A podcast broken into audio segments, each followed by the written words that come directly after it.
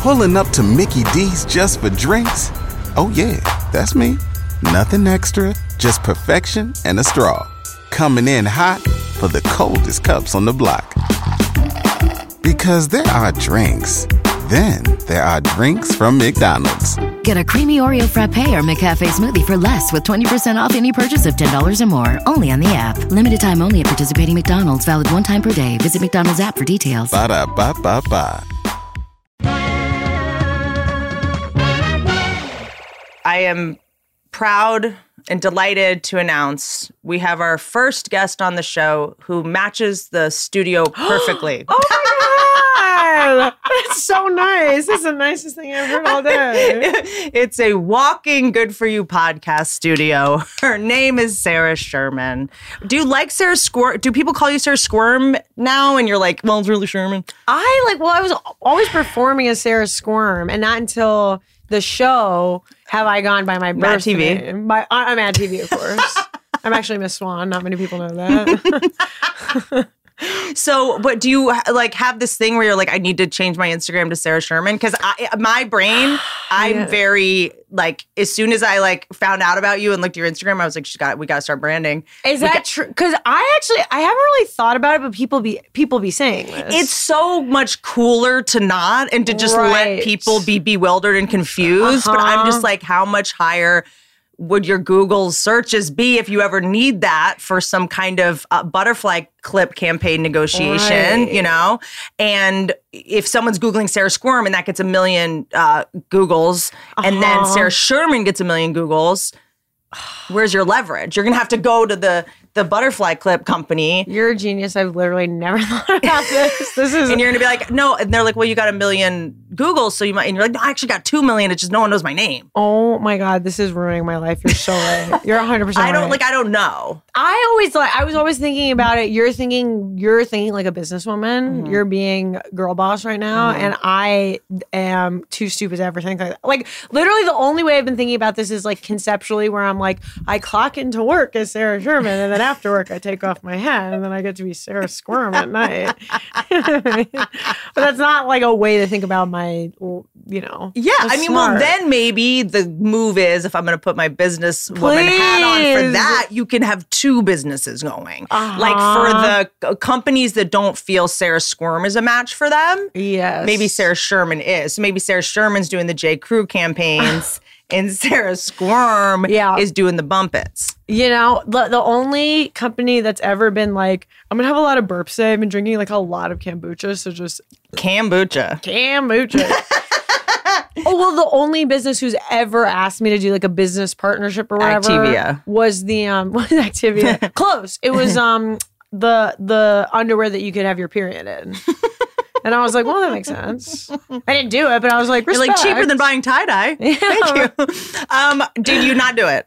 I did not do it. Okay, why not? I don't need to help them. Mm-hmm. I don't need it to be helping them. Yeah. Respect, free bleed, so all what you're saying is it wasn't enough money. I don't even think, I have like a mental issue with responding to emails and like, this is my, I think today you're going to save my life. You were living in Chicago. It's going to sound like I edited that. I just changed the subject that fast, you guys. You didn't want to deal with it. And then I stuttered to add insult to injury. So you went from Long Island to Chicago. Mm-hmm. You're in Chicago how long? 8 years. Wild. God, I love Chicago. School there. I went Best pizza in Chicago. I can't eat that pizza. I cannot eat like that. It's fucked up. You can't eat like that. It's like 9 inches of cheese. You know how lactose intolerant I am. Okay, so eating mold. You're saying that eating mold is not good for your gut bacteria? Yeah, it's not. Oh my God, I'm obsessed with my stomach right now. Do you hear me talk about the way I'm talking? It's all we're talking about. Let's get into it. It's my perspective even about pizza now is completely changed by my gut bacteria being wild. Did you, you're dating someone, right? I'm dating someone. Okay, good. Respect. I know. We'll talk about that in a second. But absolutely. I'm just saying this is not a first date. If you're out there in the field, don't maybe open with the gut bacteria day one. Being lactose intolerant, is this something new? Jewish. No, it's just something Jewish. General Judaism.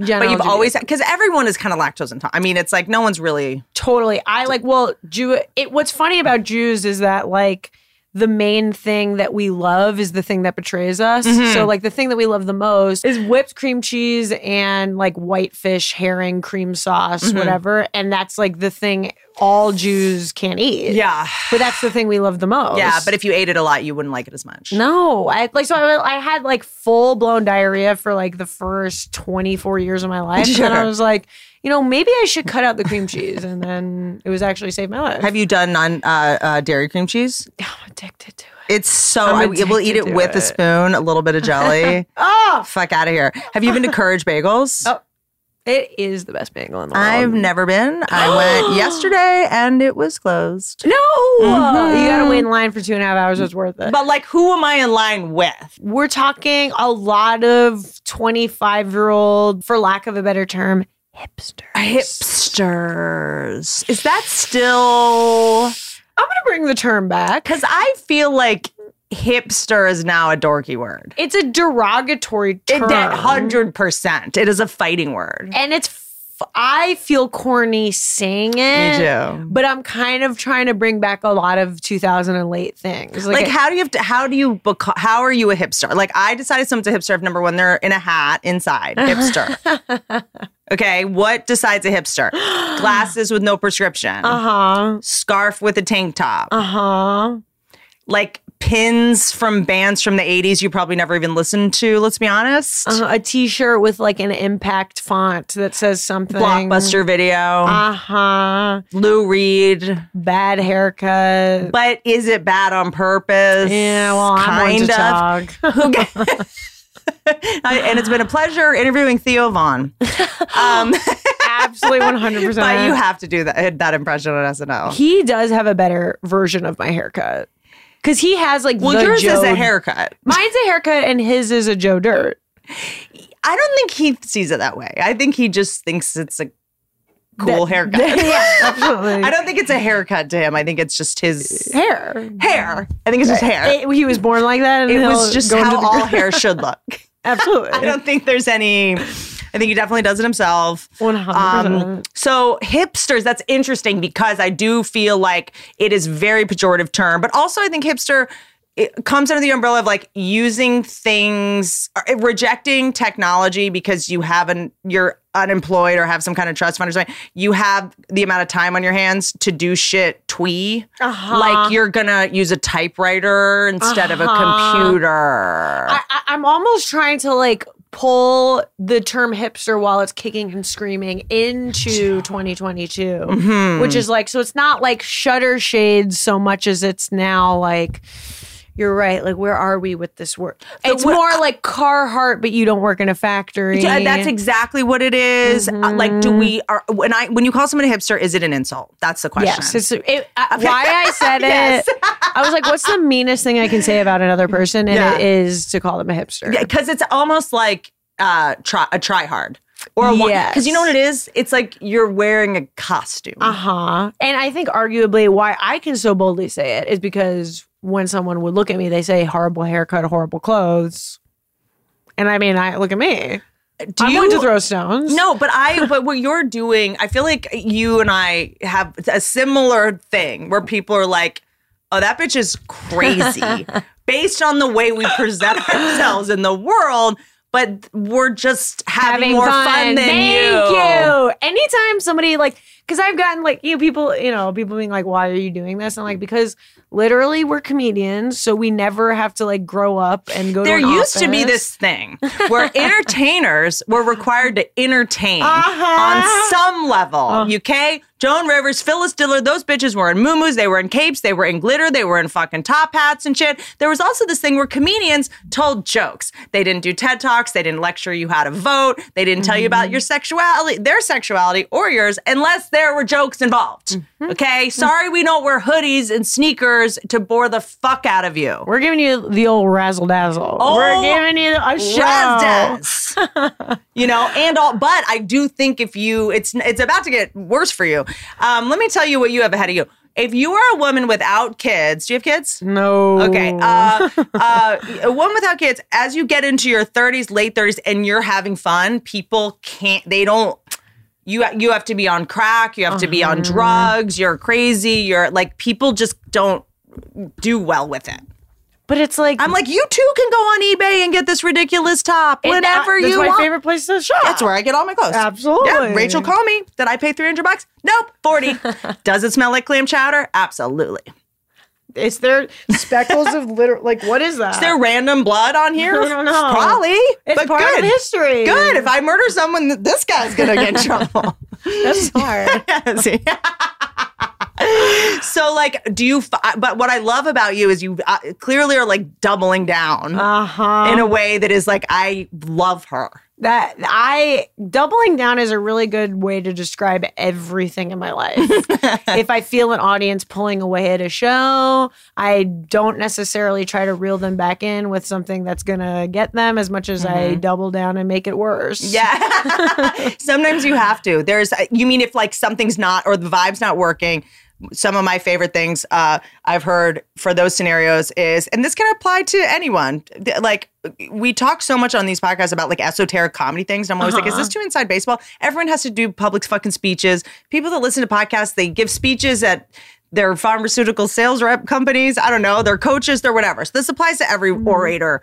Fred Armisen was on once and he said, he's like, yeah, when it gets awkward or when this is when someone heckles. He goes, when someone heckles, I just say nothing and I let it get really quiet and really boring so that that's interesting. The heckler realizes it was better before. Torture them. Yeah, just be like, yeah, no, let's see your version of this. Like, maybe yours is better. Oh, that's so funny. I'm like so sick of all my jokes that if a heckler enters frame, I full-blown drop everything and engage. Oh, always. Absolutely. Oh, well, here's the other thing, though. It's like, I love hecklers because, and I don't mean like, cunt, I'm going to fuck you with a knife. Like, yeah. Didn't love that guy. Respect. That was in Chicago, by the way. That is a Cannibal Corpse song. And it was Armie Hammer. And I think for me, this is going to sound, I don't know, narcissistic, but the people that come to comedy shows, at least the ones that I get to do, are funny. Yes. Or they know us in some way, or they'll say something funny or dumb, or they have a sense of humor about themselves enough to where I can make fun of them and it'll be fine. So when someone heckles, I'm not like, cook them out. I'm like, if they think I'm funny, they must not be that. They have taste. I mean, I have to get along great. But or just like, if you came to see a woman do comedy, even if you're not enjoying it, you must be cool on stuff. There's something about you. There's something about it. I always say that, like, you know, people like, this guy came to the show and he didn't fucking laugh the whole time. I'm like, the fact that a man came to a show to see a woman talk for an hour and a half, how about complain? Scream, yeah. Shrilly complain and nag for an hour and a half with no chance of having sex with her at any point, just to listen.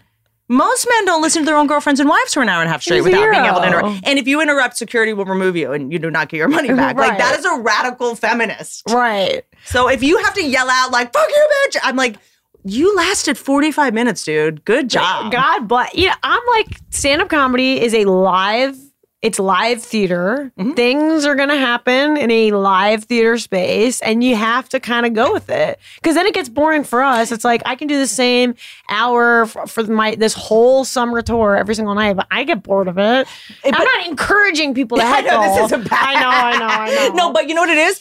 And also it gives the audience this feeling of like, oh my, like, only we got to experience that. Whereas I think that like people come see live shows now. The people that see live shows now, I love even more because they have so many reasons to stay home. Right. And they can see all of your stuff online as many times as they want, and they have the best seat in the house. Yeah. So when they choose to come to a show, I'm like, I fuck with you people. And I'm going to give you like a show that you couldn't get anywhere else. So when someone heckles, it helps you with that. Totally. So let me tell you about your tour. You were in Chicago and you were at the Groundlings. Right? Is there a Groundlings in Chicago? I did like I was Second City. I didn't even do Second City. I was mostly doing stand-up in Chicago. Okay, good. I like you so much more now. Right? Okay, so Chicago, I am interested in this because I am kind of fascinated by what kind of comedians come out of which cities and climates. Like Boston comedians are like very specific, you know, like Bill Burr and what's his name again? Louis C.K., those type of guys. And then D.C. is like Chappelle and me. And Chicago is like very specific. Yeah. Sebastian and you. I mean. It's me and Sebastian. I'm obsessed with him. Mm. He, like, he greatest. Is, my dad looks and sounds exactly like that. Amazing. So I project a lot of stuff on him that he doesn't know about. A lot of people do. Like, I project that we're friends. Yeah, absolutely. Yeah, well, you guys are. Yeah, totally. Yeah, no, totally. I'm burping. Well, probably, you can use this. Okay, yeah, no, totally. We'll have, it'll be a sound. It'll be, this is how we came into each other's lives, a viral sound. There you go. You guys remember on the podcast when we had Miranda Cosgrove, and I was like, what's your favorite curse word? And she's like, probably fuck. I actually do cuss a little. Do you? Also, yeah. What's your favorite curse word? Probably fuck. Your impression of the Good For You podcast, as you guys might know, she was the lucky one selected. Absolutely. I know this sounds ridiculous. You're on SNL. You don't need anyone to affirm how talented you are. I love it. But when I saw you do the impression of with Lizzo, all you had to do, because it seems like what everyone really was making fun of was my horrendous laugh, which, again, you know what? Look, I'm having fun, and I've always had a horrific laugh, and I don't have to use mace or anything. I have to scare men away, and it's kept me safe on streets at night and in dangerous alleys. But the choice you made, so basically she just had to do an impression of me laughing like a maniac, and the fact that you just went, you did, your eyes went up and your head kind of went down. I actually do cuss a little, do you? Yeah. What are your favorite curse words? Probably my bitch, you.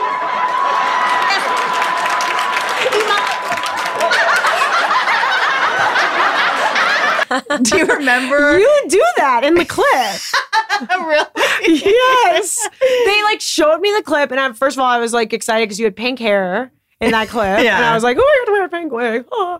And they like made me watch it over and over again. And I think I do the head movement you do in the clip. You do like the perfect parody of it, which is exaggerating it a tiny bit. No, but you were like. Like your eyes like went up in your head. Well, if I'm gonna do it, it's gonna be demented. Yeah, it was like the you know what it was? Because it captured the essence of it in the best way. And it's the essence of it is like not just the clip anymore. It's like the fact that those sound bites loop over and over again, which makes it more like demented. It's just psychotic. Mania. It's complete like chaos. Yes. And the best part about it is that everyone, until SNL, this is what fucked me up. Everyone thought it was Miranda's laugh. Oh, I know. And yeah, and it was like so. And then once the original clip went around, then all of a sudden everyone was like, "Oh, no wonder! Like Miranda can never be that annoying." I think part of the clip being big is everyone's like, "We didn't realize Miranda Cosgrove had such an annoying laugh." Oh, is that why? Well, because it was.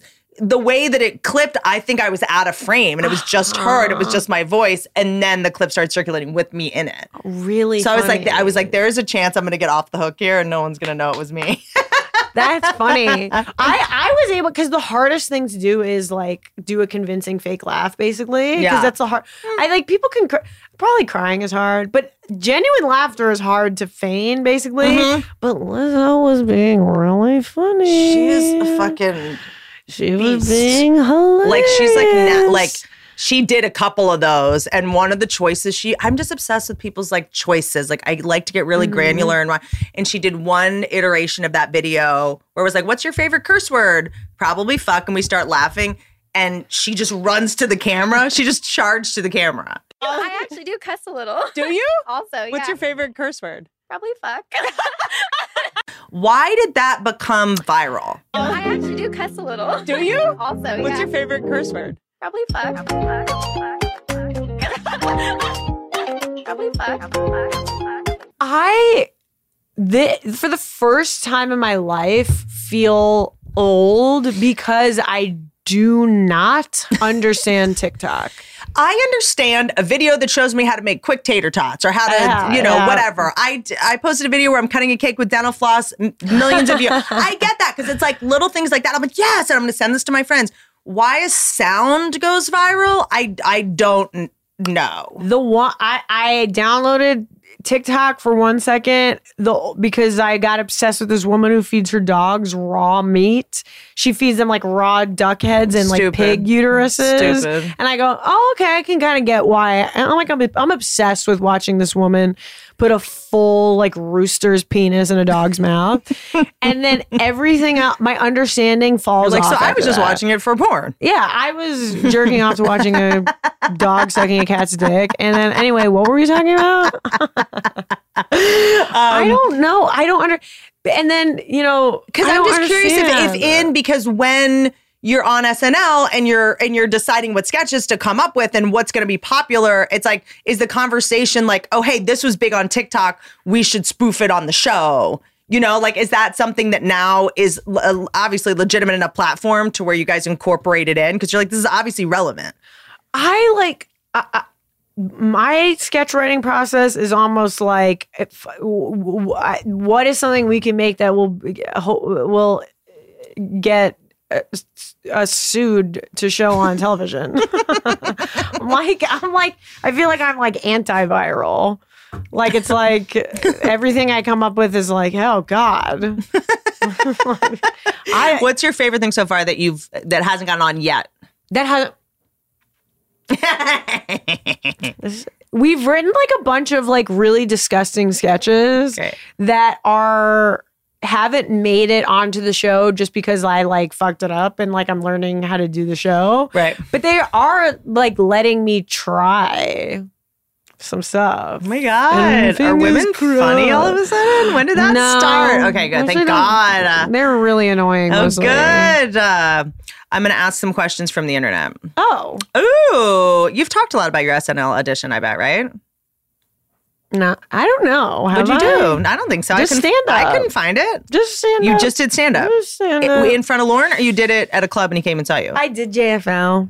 Mm-hmm. And I did, well, it was the pandemic JFL. Mm. Just for Laughs Comedy Festival. Should I explain it? No, I mean, yeah. Google it, guys. So I just did, and it was the pandemic version of JFL. So it was just a show at Dynasty Typewriter. Wow. 10 minutes from my house. Didn't have to think about it.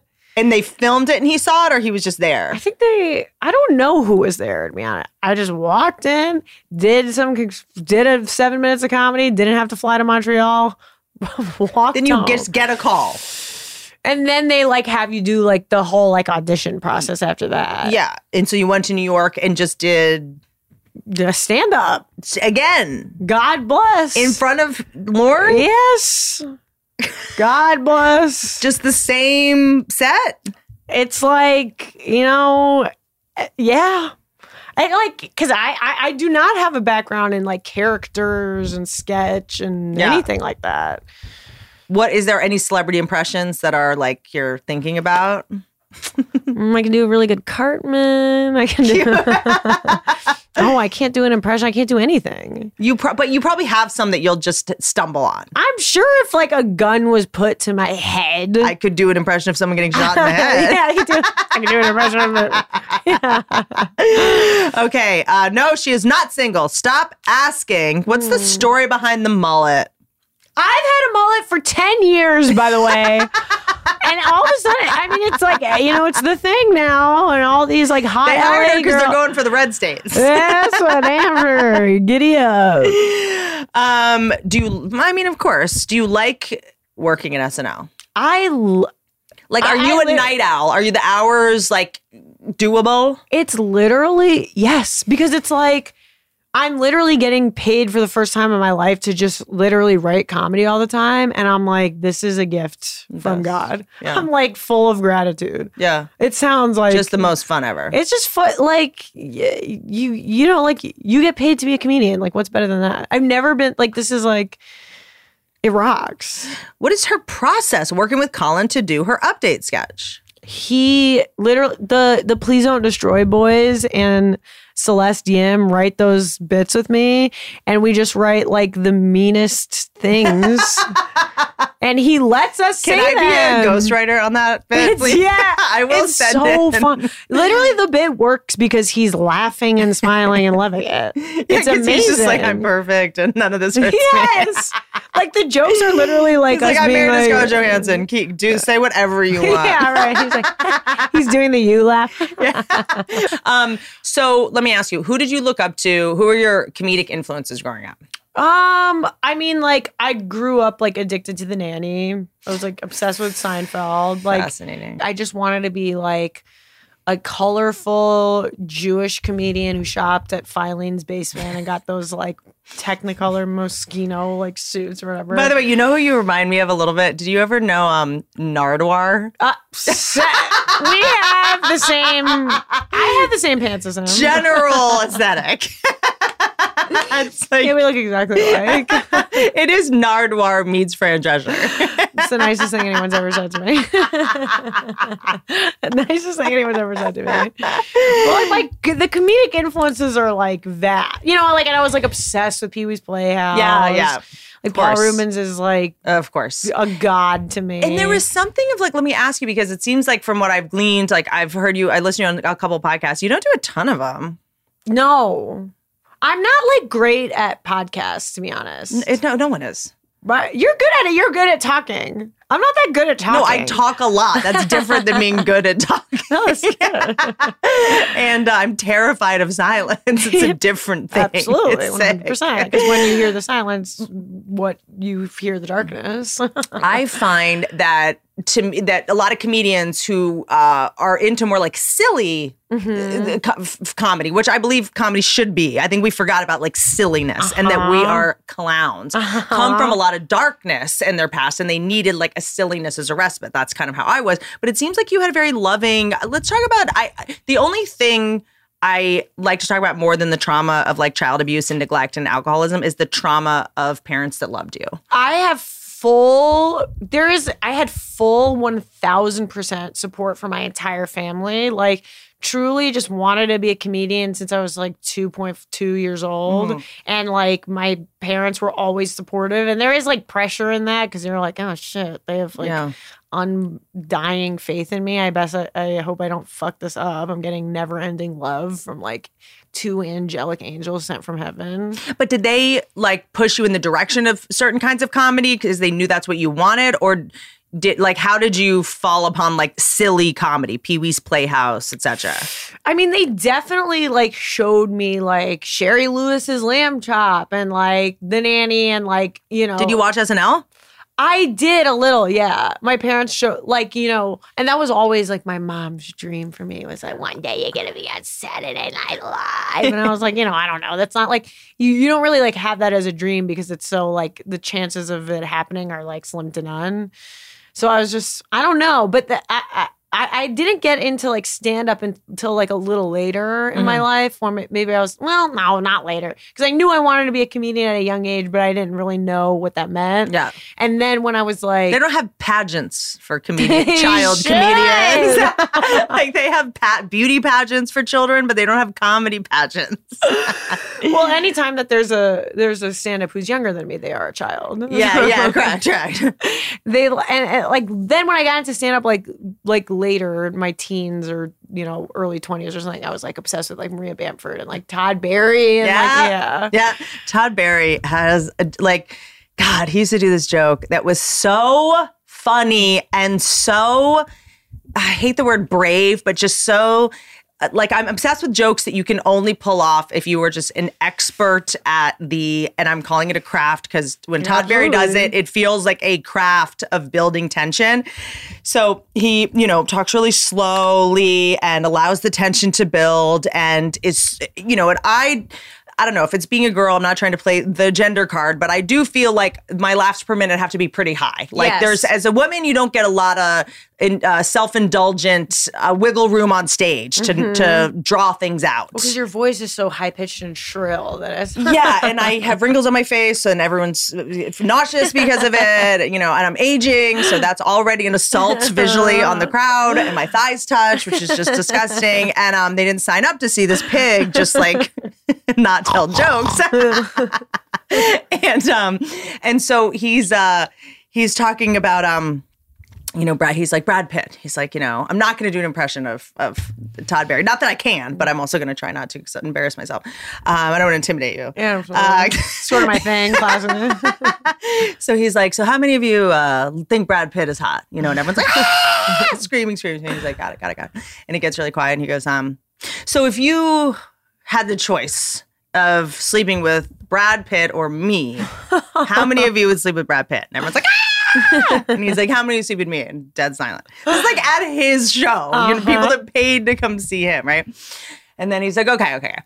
So if Brad Pitt had, like, I think it goes into this direction, like lost both his legs, and your choice was between having sex with Brad Pitt with no legs or me, would it be Brad Pitt with no legs? Everyone's like, ah! And he's like, or me, and dead silent. And he goes, okay. And then he does like a couple more iterations of it, and it's always people wanting to fuck Brad Pitt, and he goes, got it.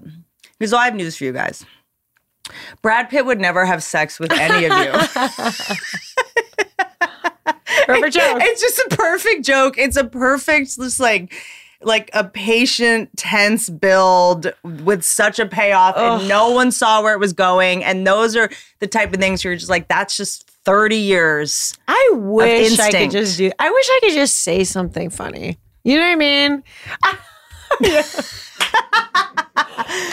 A lot of my stand-up is very like, it's very physical, high effort, like high effort, low payoff kind of. That's not true.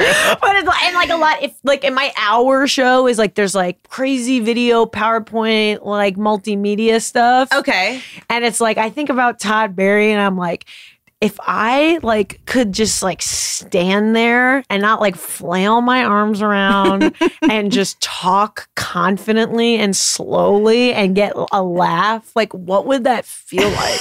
Because I'm on stage just being like, you know, like, hello, I'm, you know what I mean? Well, who knows? I mean, we would have to talk to Todd about how he probably started, you know, in a different way, you know. It's interesting because I went the opposite way. When I first started, it was like, if you're just a stand-up in LA and you're at the Comedy Store, if you try at all, you are a dork, you're lame, you're pathetic, you're embarrassing yourself. So I would be as dry as I possibly could with like the dirtiest jokes to neuter myself. And I was just trying to make the like mean comedians in the back that hated me laugh. So it was just like pussy, like, you know, and using any energy was like lame or hacky. That's so funny because I think of like, I mean, when I think of like the Comedy Store, I think of like Sam Kinison and Jim Carrey. Yeah. But yeah, I mean, my last special is like, I am on the ground most of the time. And I just, there's a little bit of a unfair, like, I think it really is. It's like the jocks and the nerds all over again. Everything's just high school all over again. It's like, if you try too hard, you're like Tracy Flick. You're like, why are you like putting so much energy into this? Like, people paid money to see that. Do you mind if I try? Is that okay? There's doctors and nurses and teachers. They could be anywhere else right now, but they're here looking at you. Give them a show. Like, let me maybe just give. I'm so sorry I'm not reading off my notebook going, what else is happening? As if I've written down a joke in years. So hold on real quick. Yes. I want to talk about your penchant for the grotesque. Yes. Would you call it that? Absolutely. 100%. And what is it? When did this start? Did it come from horror movies? Are you squeamish when it comes to actual blood and guts?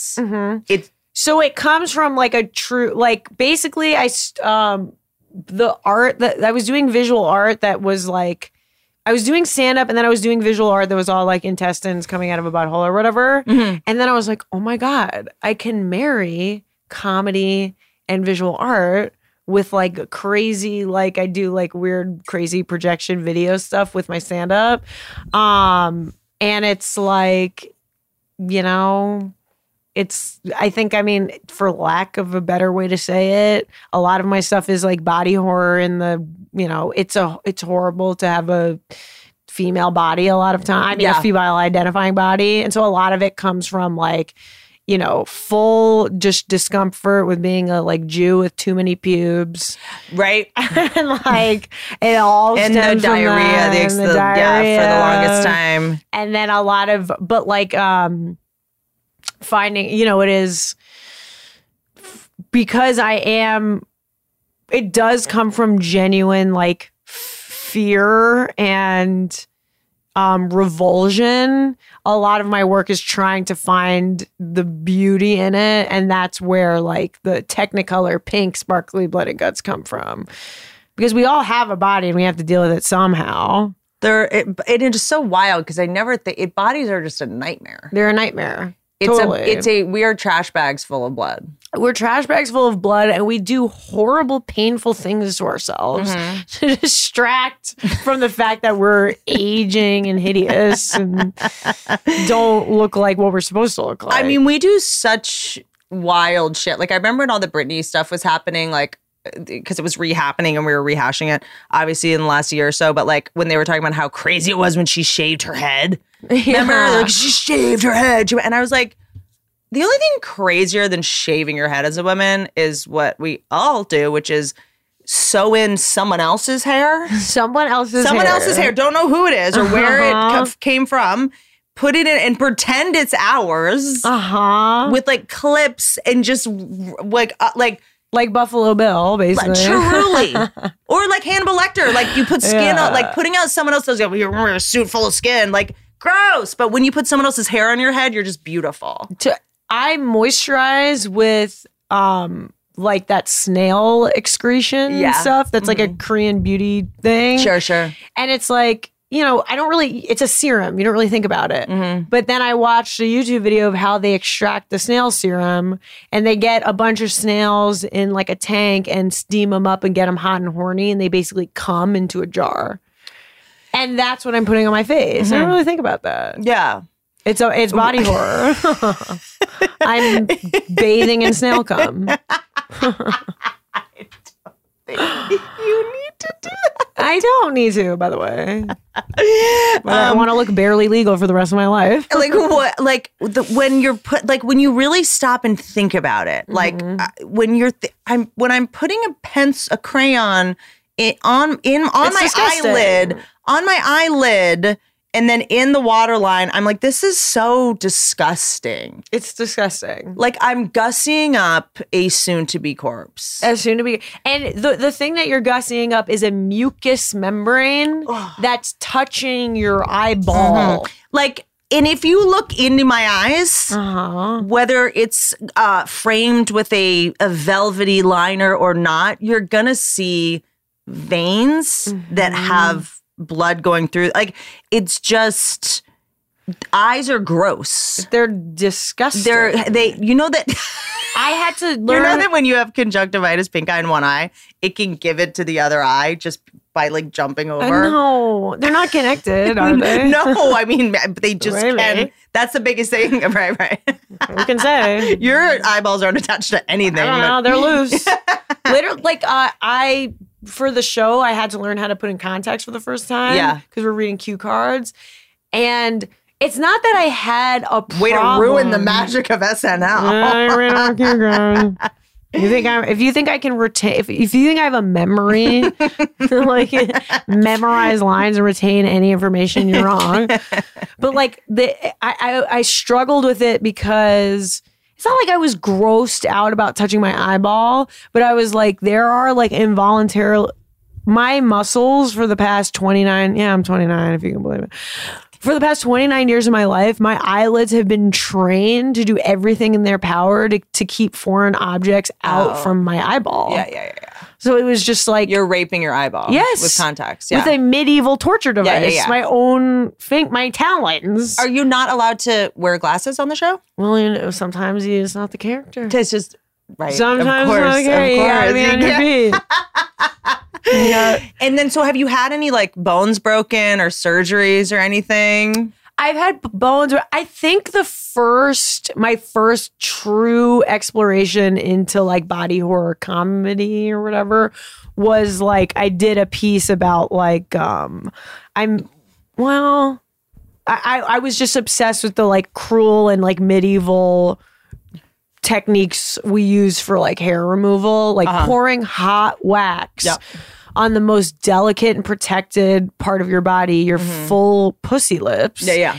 And then wrenching them out to the point where like you're losing like a whole layer of skin and hair. Yep. You're bleeding. And this is just normal. It's normal. Mm-hmm. It's a practice you have to do to so you can like be a part of. I feel like shaving is normal. I've waxed maybe once, and I was just like, I don't need to keep doing that. Like, yes, I think if you go do it once, got it. If you just keep going back, you like it. Well, there's ways to get rid of your pubic hair that does not involve that process. See, you don't have Jewish pubes because truly every hair on my body is a pube. Okay. Let me see. You see it? But you're not trying. You don't try to shave that. You didn't. You just have full armpit hair out. I could grow out a full armpit hair in like 1.5 weeks. I could grow a unibrow in half that time. Mine is on my face and on my chin. At least yours is hidden. I have a full beard now. I have a full goatee. What do I do about it? I just have to pluck it. You have to pluck it.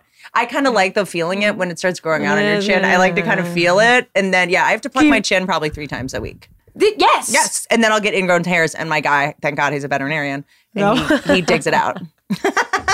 And then I have random coarse pubes that just grow out of the side of my face. Black as night. Why do you think, what is the biological basis for moles having giant coarse hairs come out of them? Because as if moles aren't ugly enough, they were like, you know what else we should probably add? A Smithers hair. Because God said, why would I let you be happy for more than 1 second? Doesn't mean you ate that apple fair and square or whatever the fuck happened in the garden. Okay, so a lot of it is the hair removal. So you have no hair removal solutions besides waxing? Well, so then like all of this like, and then I was making these like crazy videos where I was like, so that's where like my body horror obsession like came from. And making these like, and like a lot of my stand up talking about it. And then I was making these videos where I was like dressed up as a hair in a cross section of skin and getting like my head chopped off with a huge razor blade and like blood spurting out. Where are you on zit popping, pimple popper videos and stuff? Not you. Not you. I make my own. I didn't know you were on OnlyFans. Absolutely. See, you're good. I should.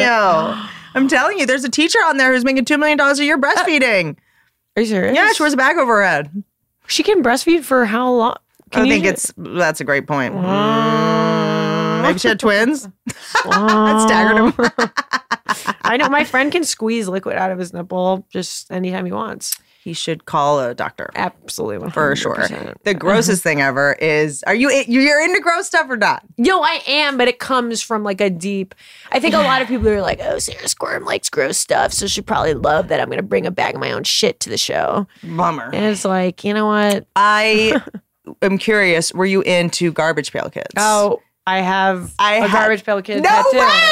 Okay, this is what, okay, fantastic. That's Sarah Slime. Oh, I was Zitty Whitney. Oh, you had Zit. You were Ms. Zit. Well, I was, I think it was Zitty Whitney or something like that. So I had them all over my door. I had them taped all over the front and back of like my door to my room. I was completely obsessed. I wanted to do an animated show based on it, but everyone's like, no.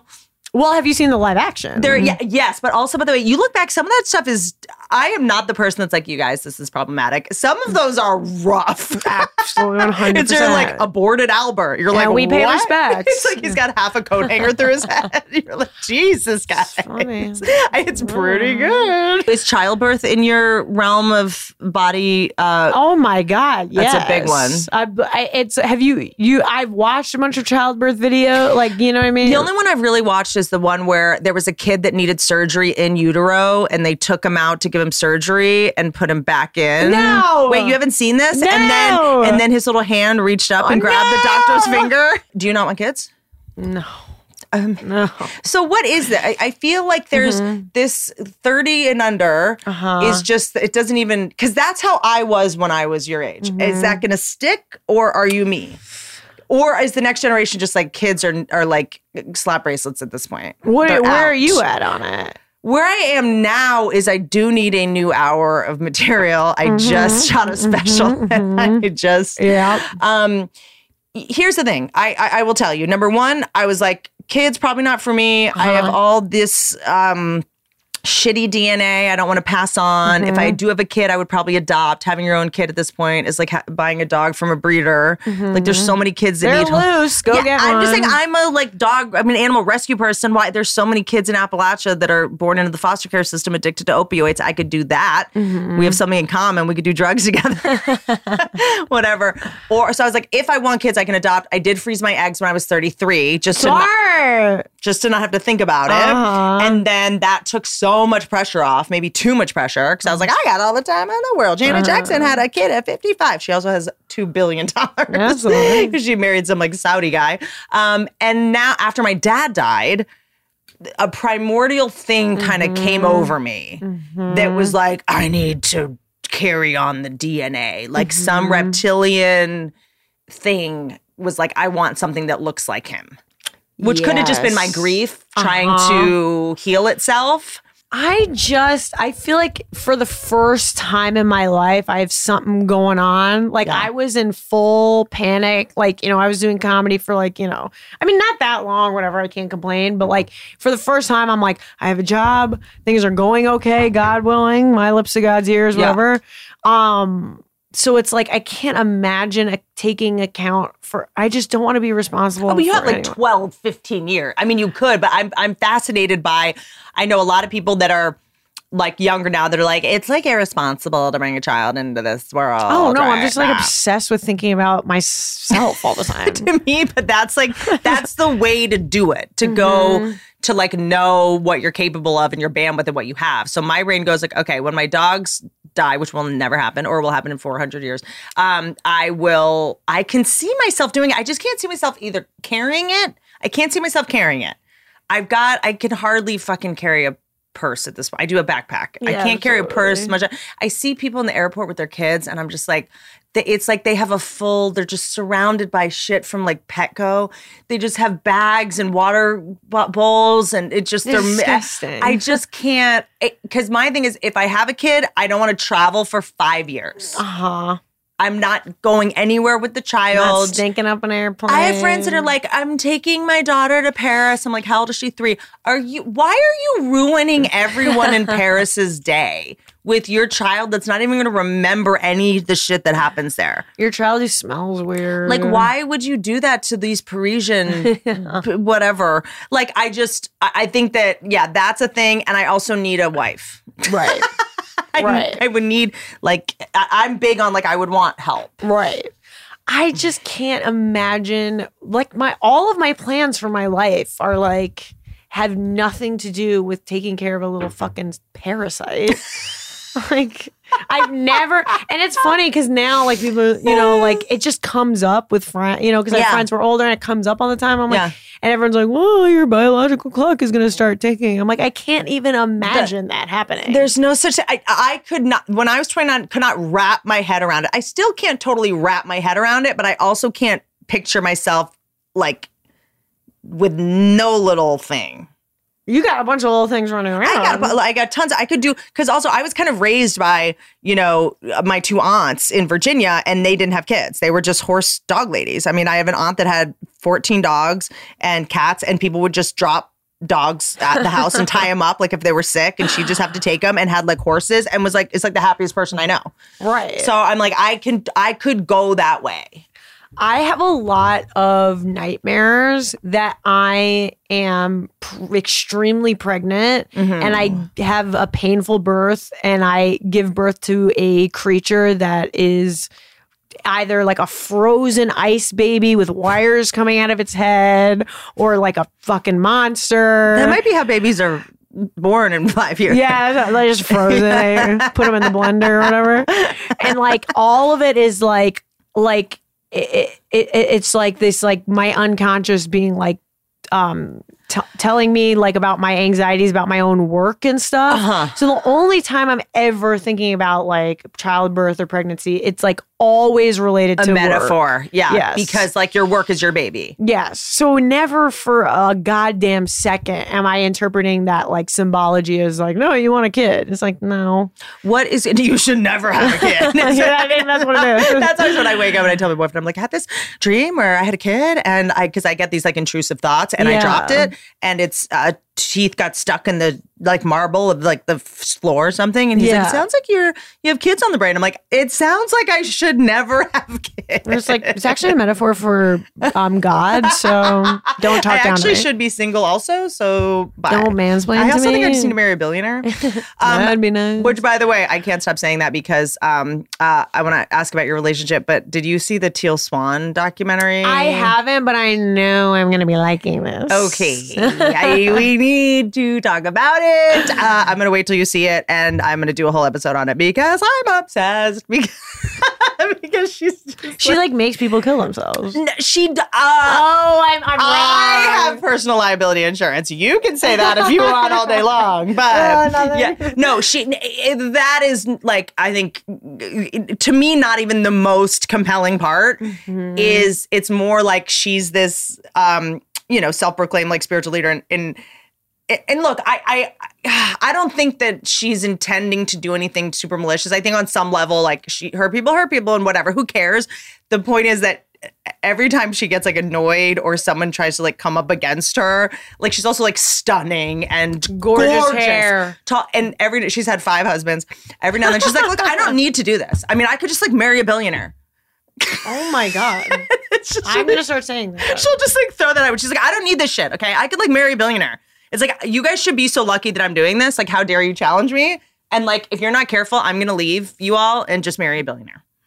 I'm going to start saying that. I'm going to weaponize that. That's what I just said. Like, I'm just going to marry a billionaire. Like, I don't fucking need this shit from you, okay? Just like pure unbridled confidence, making everyone shake in their boots. By the way, not even like a rich guy. Like a billionaire. Like, how many are there? It's just like... My cheekbones are high enough to get the one of 7. By the way, that's like her plan B, which is so funny. Pulling up to Mickey D's just for drinks? Oh yeah, that's me. Nothing extra, just perfection and a straw. Coming in hot for the coldest cups on the block. Because there are drinks. Then there are drinks from McDonald's. Get a creamy Oreo frappe or McCafe smoothie for less with 20% off any purchase of $10 or more. Only on the app. Limited time only at participating McDonald's. Valid one time per day. Visit McDonald's app for details. Ba-da-ba-ba-ba. Taking a break to whine about wine. Now, here's the thing about wine. I like it in my belly. I want it in my belly. I want it in my bloodstream. I want when mosquitoes bite me for them to just pass out because they're drunk because that's how much wine is in my system. But I don't know how to store wine. Yeah. And I, believe it or not, don't finish the whole bottle. Whoa. Usually, unless it's Friday and Emily and I got in a spat. Yeah. And I don't know how to get the cork back in, so I always finish the bottle. But it's hard to get in once you put it in your pussy. I once... You're not supposed to put it in your pussy first. I think that's... But that's how you store it at the right temperature. Perfectly chilled. Perfectly chilled. Icy and cobwebby. See, summertime nice heat... Nice and dry. Summertime heat and vaginas can spoil wine. And you got to get those boxes out of your pussies, off your countertops, and protect them with a wine fridge from Wine Enthusiast. Wine Enthusiast designs and offers the largest selection of wine coolers for every drinker, every budget, and every size collection. From 6 to 600 bottles. Plus, expert wine storage consultants are available by phone to help you find the right fit for all your needs. Ma'am, take it out of your butthole. Stop calling us. And then they go, did you plug it in? And I'm like, yeah, it's right in my pussy. And they're like, no, did you plug in the fridge? You're like, no, I'll get electrocuted. So we... Fool me once, vibrator. So Emily and I got our Wine Enthusiast fridge. It is... Stunning. And not only that, they make incredible, unique accessories. They make glassware. They make furniture, wine storage, gifts, and more. Visit wineenthusiast.com or text the code GFY to 511-511. Don't miss Wine Enthusiast July 4th wine cellar and furniture sale. Happy birthday, Merca. Save up to 25% on wine cellars and fine furniture now through July 4th. Text GFY to 511-511 today to see for yourself. Text GFY to 511-511 today. Certain exclusions may apply. You may receive up to one additional text. Text fees may apply. Text stop to opt out. I'm a wine enthusiast. I'm a text enthusiast. Now, if that didn't make you pee your pants, my show on July 1st will in West Hampton Beach, New Jersey. Nope. New York. Look, that was, whoa, I'm going to get snipered in the neck. That is like the most insulting thing you can say to someone in West Hampton. Now the New Jersey people are going to sniper you. It's basically Newark, guys. West Hampton, July 4th. I'm going to be at the West Hampton Beach it's not July 4th. I'm not going to be competing with America's Birthday. Right. Although. And the Wine Enthusiast sale. Did you know that Larry the Cable Guy is so big in Nebraska where he's from that his schedule didn't permit that he could perform there any day except July 4th. So they moved the fireworks and July 4th celebrations to the 5th so he could perform on the 4th. That's the kind of power I long for, moving a national holiday. To do jokes about how much you hate dogs. Yeah. And the Me Too movement. This is when Emily did stand-up. I don't know if you caught this episode back in the day where I played forcibly publicly shamed Emily with her stand-up sets, which the first one opened with, so I hate dogs. I just love pandas because all they do is sleep and try to extinct themselves. And then her other opener was, so the Me Too movement is here, long overdue. Anyway... So sorry that I'm like tearing socially down barriers. Sorry you're using your platform responsibly. July 1st. Oh, wow. I am too enthusiastic about wine. I've already had a bunch today, clearly. West Hampton Beach Performing Arts Center. Come out. Tory Burch, see you there. September 8th, I'll be in Cincinnati, Ohio at the Taft Theater. This will be all new material. Whoa. I know. I've been writing lots of jokes. It's touch and go, but there's lots of spork jokes coming in hot. September 9th, I'm going to be in Philadelphia, Pennsylvania at the Miller Theater. September 10th. Ooh, that's 6 days after my birthday. That was me doing math. Broke my brain. September 10th, I'll be in Richmond, Virginia at the National. September 24th, I'll be in Charlottesville, Virginia. Cannot wait. Paramount Theater. Back to the show. Your relationship. How long has this been going on? 8 years. Whoa! I honestly, I'm like, I can't. Do you know about Saturn Returns? I did it. You did it. Reparented. I got actually literally when my Saturn return happened, I like... Can you explain the concept? It's, your Saturn goes back to whatever fucking house from when you were born or whatever, and your, like, stars are aligned or whatever, and bullshit, fucking whatever. And then that's when you, like, fully, like, come to your own and reparent and, like, get your fucking shit together, and it's, like, a hard time in their life, but you're fully, like, self-actualized or whatever. They always say it's between 27 and 29, everyone goes through, like, a major shift in some way. It's, like, yes, I think it's based on some astrological thing. Also, like...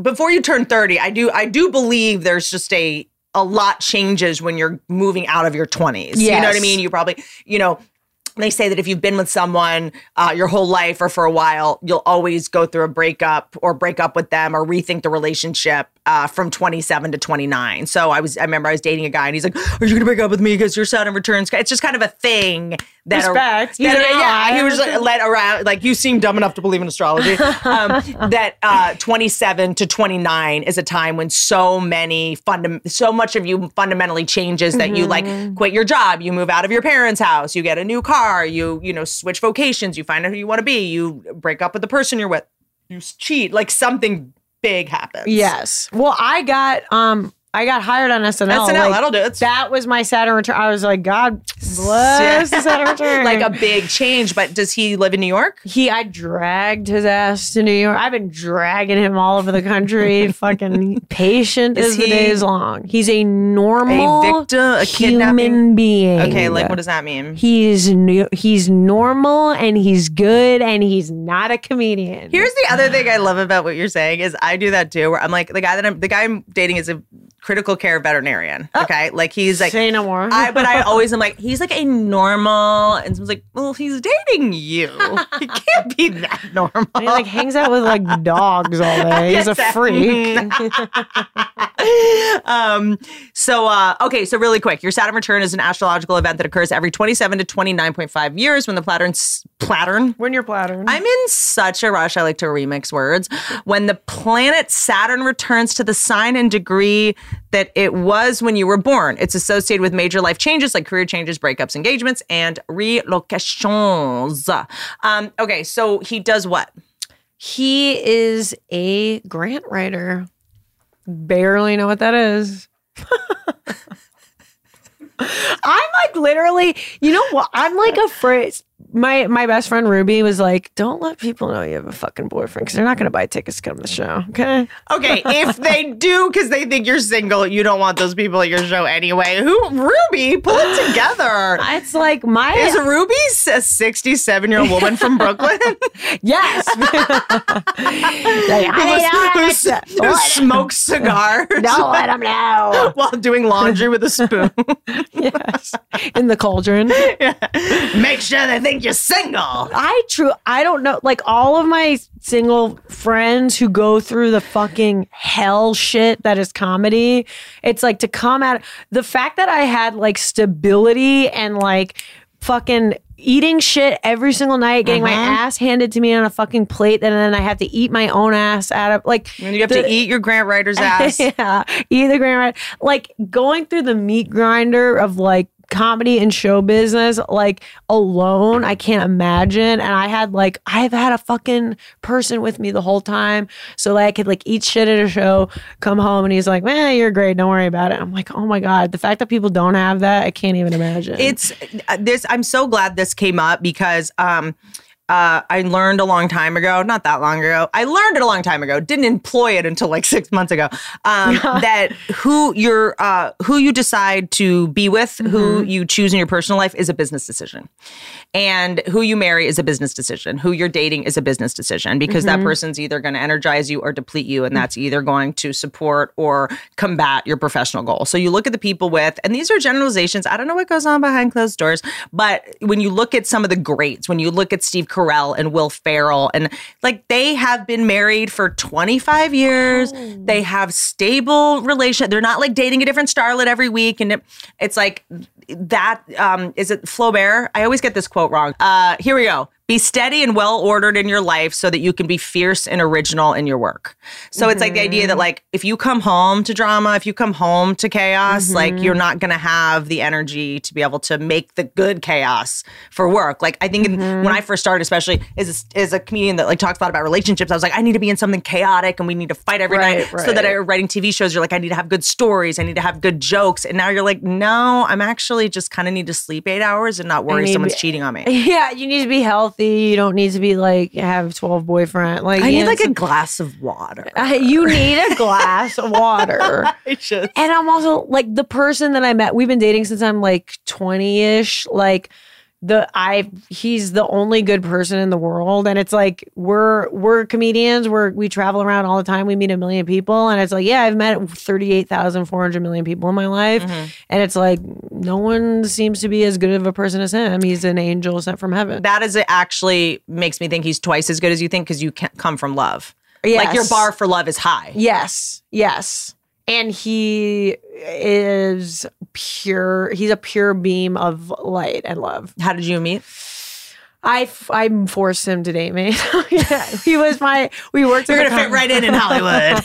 I was like, come here, tits. As soon as he turned 18, he said, sit on my lap. Truly, like, we worked at the college radio station, and, like, I was like, do you want to go on a date? And he was like, no. And I was like, totally. Wait, why did he say no?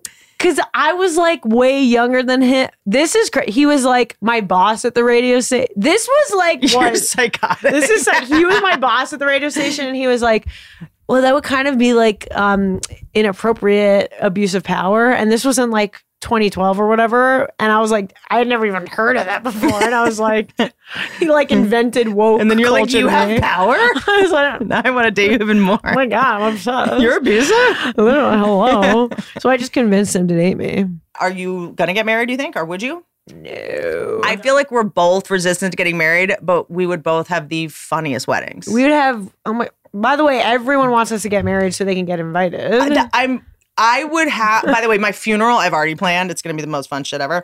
But, like, I just feel like we'd have such fun weddings. What a shame. No, it would be like a really cool party and like really cool people would be there. But you don't have to sign a thing. You don't, like, my thing is like, I could do the party, the ring, but I don't have to sign anything.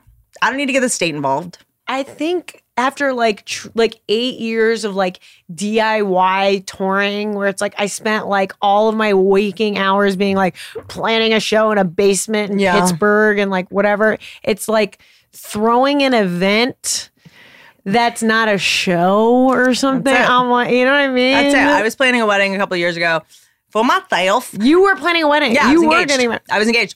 And I was trying to plan a wedding and it really fell apart very quickly. And I felt very overwhelmed because I was like, I have been taught to believe this is fun. When my friends are planning weddings, it's fun. I like being involved. I like picking this stuff. I love doing seating charts. Oh, my favorite thing ever. It's my favorite thing ever. And but I was like, this is basically like what we do for a living. I'm putting on a show. I'm picking a venue. It's like, or being a showrunner. It's like, I'm getting flowers. I'm getting I'm booking a hotel. And then also it's even worse because it's like, I book these venues for productions of TV or film. I know what they cost. Right. This isn't what they cost. It's such a racket. I'm like, why was I quoted $6,000 when I tried to book this for a TV show? And now it's $20,000 if I try to book it for a wedding. Is it really like that? Oh, flowers. You've bought flowers before. At like Walgreens. I just mean when you buy them for a wedding, they're all of a sudden like $12,000. Remember, how much is paper? I don't, like a penny. A penny. And then you put gold writing on it saying we're getting married here. And all of a sudden it's $7,000 for invitations. For the first time in my life, I have $1 to my name. So it's like, I've not, like, people have to spend money to get married. Well, you can, if you would pull your fucking name together, you could do paid partnerships, but no one knows what your name is. Oh my God. You're so, oh my, because aren't you like, everything in your life is so much work that it's like, don't you want to just like hang out? Kick it. Yeah, I just got to that point. Do you have like an iron deficiency? Yes. Really? I do. I don't eat that much red meat. Is that why I'm tired? I'm so tired. Yeah, it might be an iron thing. Are you taking NAD? No, you NMN? Know I don't know about this stuff. What do you mean? You're in the Illuminati. I work at SNL. Apparently. Don't they give you 9 random shots every morning? We have to get our own coffee. Do you feel like, because everyone wants to talk now about how it must be so hard to be a comedian right now. It's like you can't say anything anymore, which is funny to me. Because I'm like, there's like 2 words. There. N-word and tranny. I feel like there are a lot of words we can say. I'm literally like, it shouldn't be that hard to say something that doesn't hurt people's feelings. Do you know what else is weird? There's a little bit of a war in comedy on self-deprecation.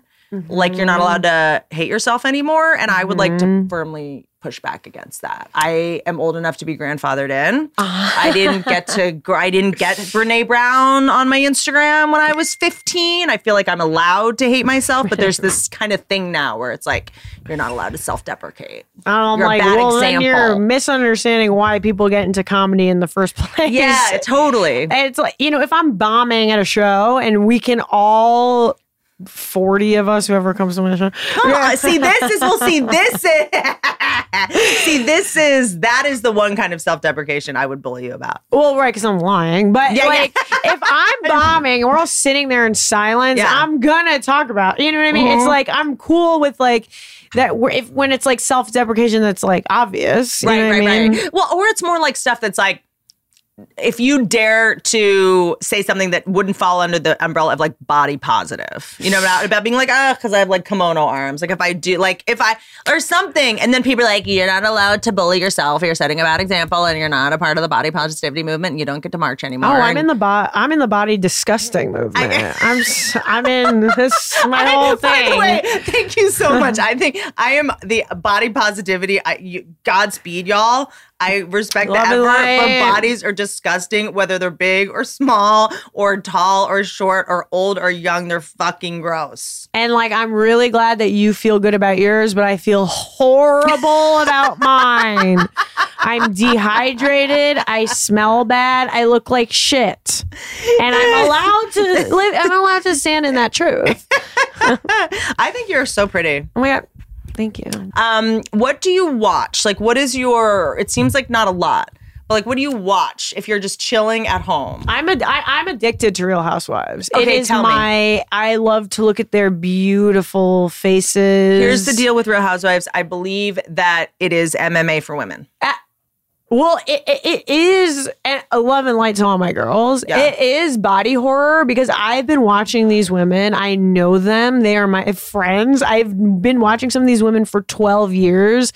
And to see what is to see their faces, it's like to know every contour of Luann Delisep's face, but see the ways in which it's either preserved or you know, it's like it's and they're so and it's my ASMR to like look at their lip gloss and their nice fabrics and I'm just upset. Am I making sense? You know what I mean? You're making so much sense because I am, it's a porn in a way. I mean, yes. I have a hard time watching it because I feel like I have so much to catch up on. Yeah. Okay. And when I hosted the, when I did that week for, in New York when Wendy Williams was out, I had to watch so much Real Housewives. I had to be so caught up. Oh my God, you hosted for Wendy. Yeah. And I know. Wendy Williams, we stand. And so I have so much catching up to do. Yeah. And I have so many questions. And Casey Wilson's a friend of mine. So I'll be watching it. And I'll be like, Casey, I need like a background. And she's like, the recap is so deep. Like you just have to. You feel emotionally overwhelmed. I feel emotionally overwhelmed. I also feel like I would be great at it. Yo. Like you legit. Can't. I won't. I here's the thing. I also get a little uncomfortable when I feel like some of them are inebriated. Oh, see, this is porn to me. Okay, so who's your favorite housewife? Because I feel like, hold on. I feel like I have a couple questions that I feel like help us understand people on a very fundamental level. If someone tells me their favorite Girl Scout cookie, I know everything I need to know. Samoa? Of course. I mean, duh. Okay, good. Mine too. God, thank God. Oh my God. If you had said shortbread, you could have gone some weird angle, like nutter butt or like fucking tag along. I don't know. You were very loved as a child. You might as well be.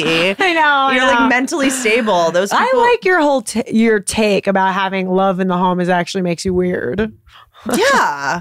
Because you just like get to be like authentically yourself and you're just, I don't, it was odd to me. You make like really intense eye contact. That's so true. Wow. And then let's see. Okay. Your favorite housewife.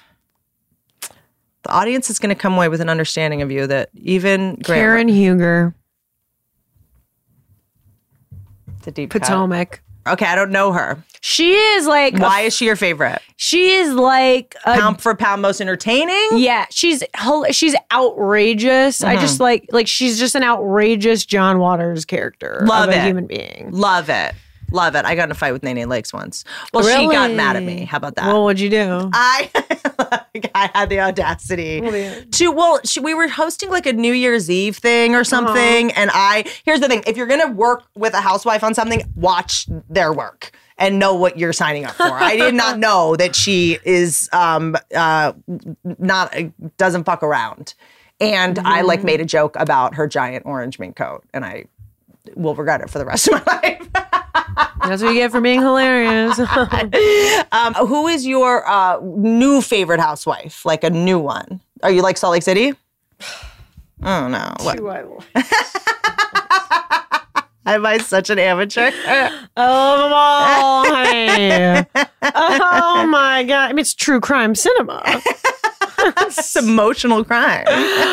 It's unbelievable. I love them all. Okay, if you're not watching Real Housewives, you're watching movies. What kind of movies?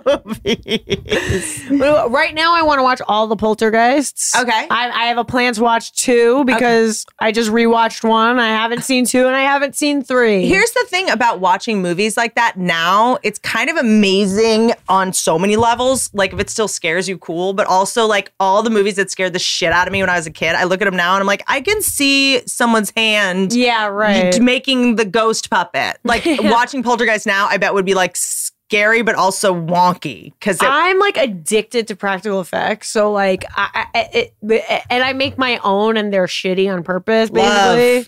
And so like I'll make pimples out of like bubble wrap.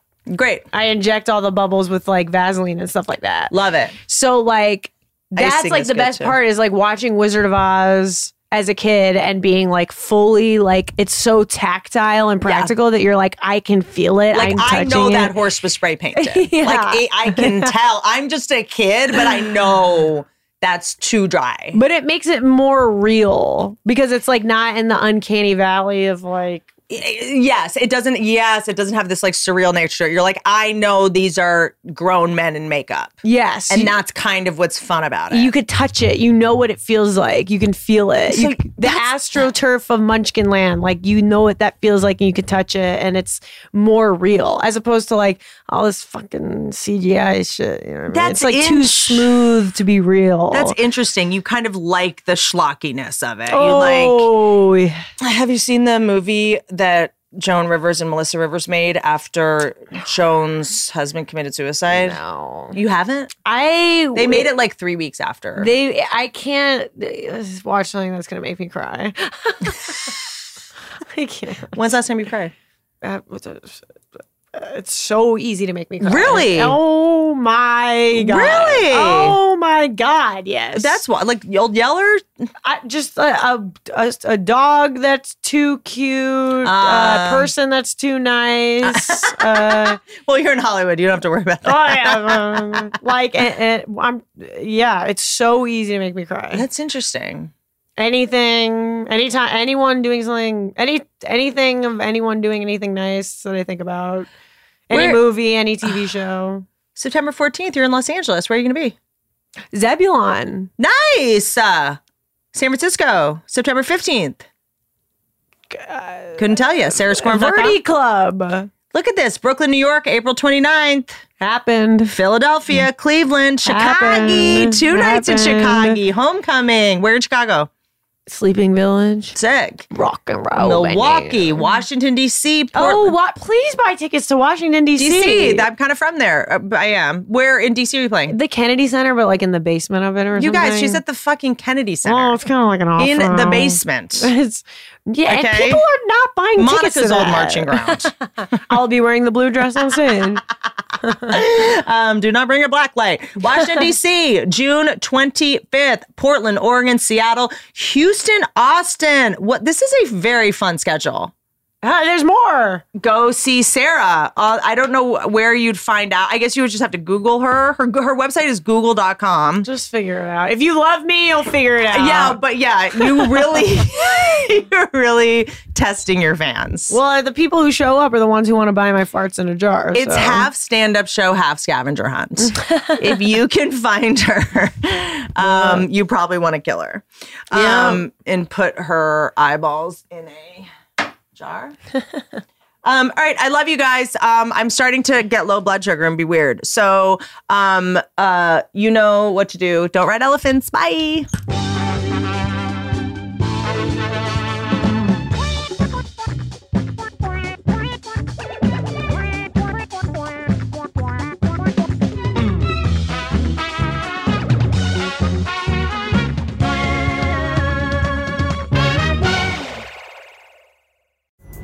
Pulling up to Mickey D's just for drinks? Oh yeah, that's me. Nothing extra, just perfection and a straw. Coming in hot for the coldest cups on the block.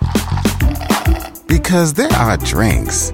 Then there are drinks from McDonald's. Get a creamy Oreo frappe or McCafe smoothie for less with 20% off any purchase of $10 or more. Only on the app. Limited time only at participating McDonald's. Valid one time per day. Visit McDonald's app for details. Ba-da-ba-ba-ba.